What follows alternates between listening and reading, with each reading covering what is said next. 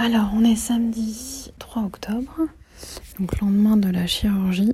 Je suis un peu cassée là parce que on m'a prescrit euh, du Lexomil pour détendre euh, le muscle. Euh, ça a commencé quand même, la douleur à s'intensifier hier soir. Et en me mettant sur le côté au niveau du thorax, je sentais quand même une pression. L'idée c'était vraiment qu'on se disait ah bah ça se réveille. My Boob Story, le journal optimiste de mon cancer du sein. La nuit n'a pas été terrible, terrible, sachant que c'était difficile de se positionner sur le côté. Mais euh, j'ai découvert un traversin que je vais pouvoir caler pour mieux dormir cette nuit, je pense. Je continue à prendre euh, un doliprane toutes les 6 heures. Il faut bien garder le soutien-gorge de contention euh, nuit et jour.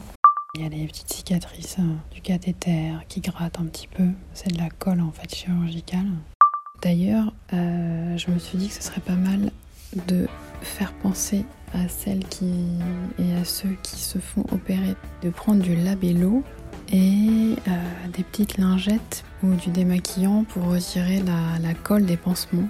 Et j'avais pensé à un autre truc et j'ai oublié. Ah si, des boules qui Parce que c'est quand même assez bruyant, un hôpital euh, et une ville.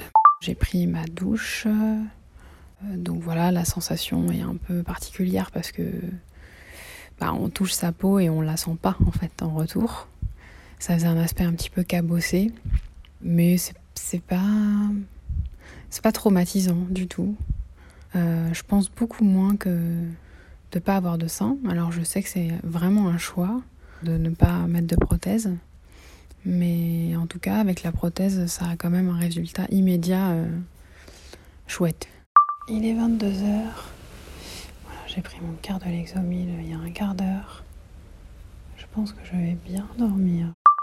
Et donc cette nuit, l'idée c'est que si j'ai besoin, j'appelle les infirmières et je crois qu'elles vont passer euh, histoire de checker euh, un petit coup euh, pendant la nuit.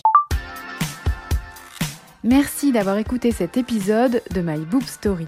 Pour suivre toutes les actualités de ce podcast, abonnez-vous au compte Instagram consacré myboobstory.podcast. À très vite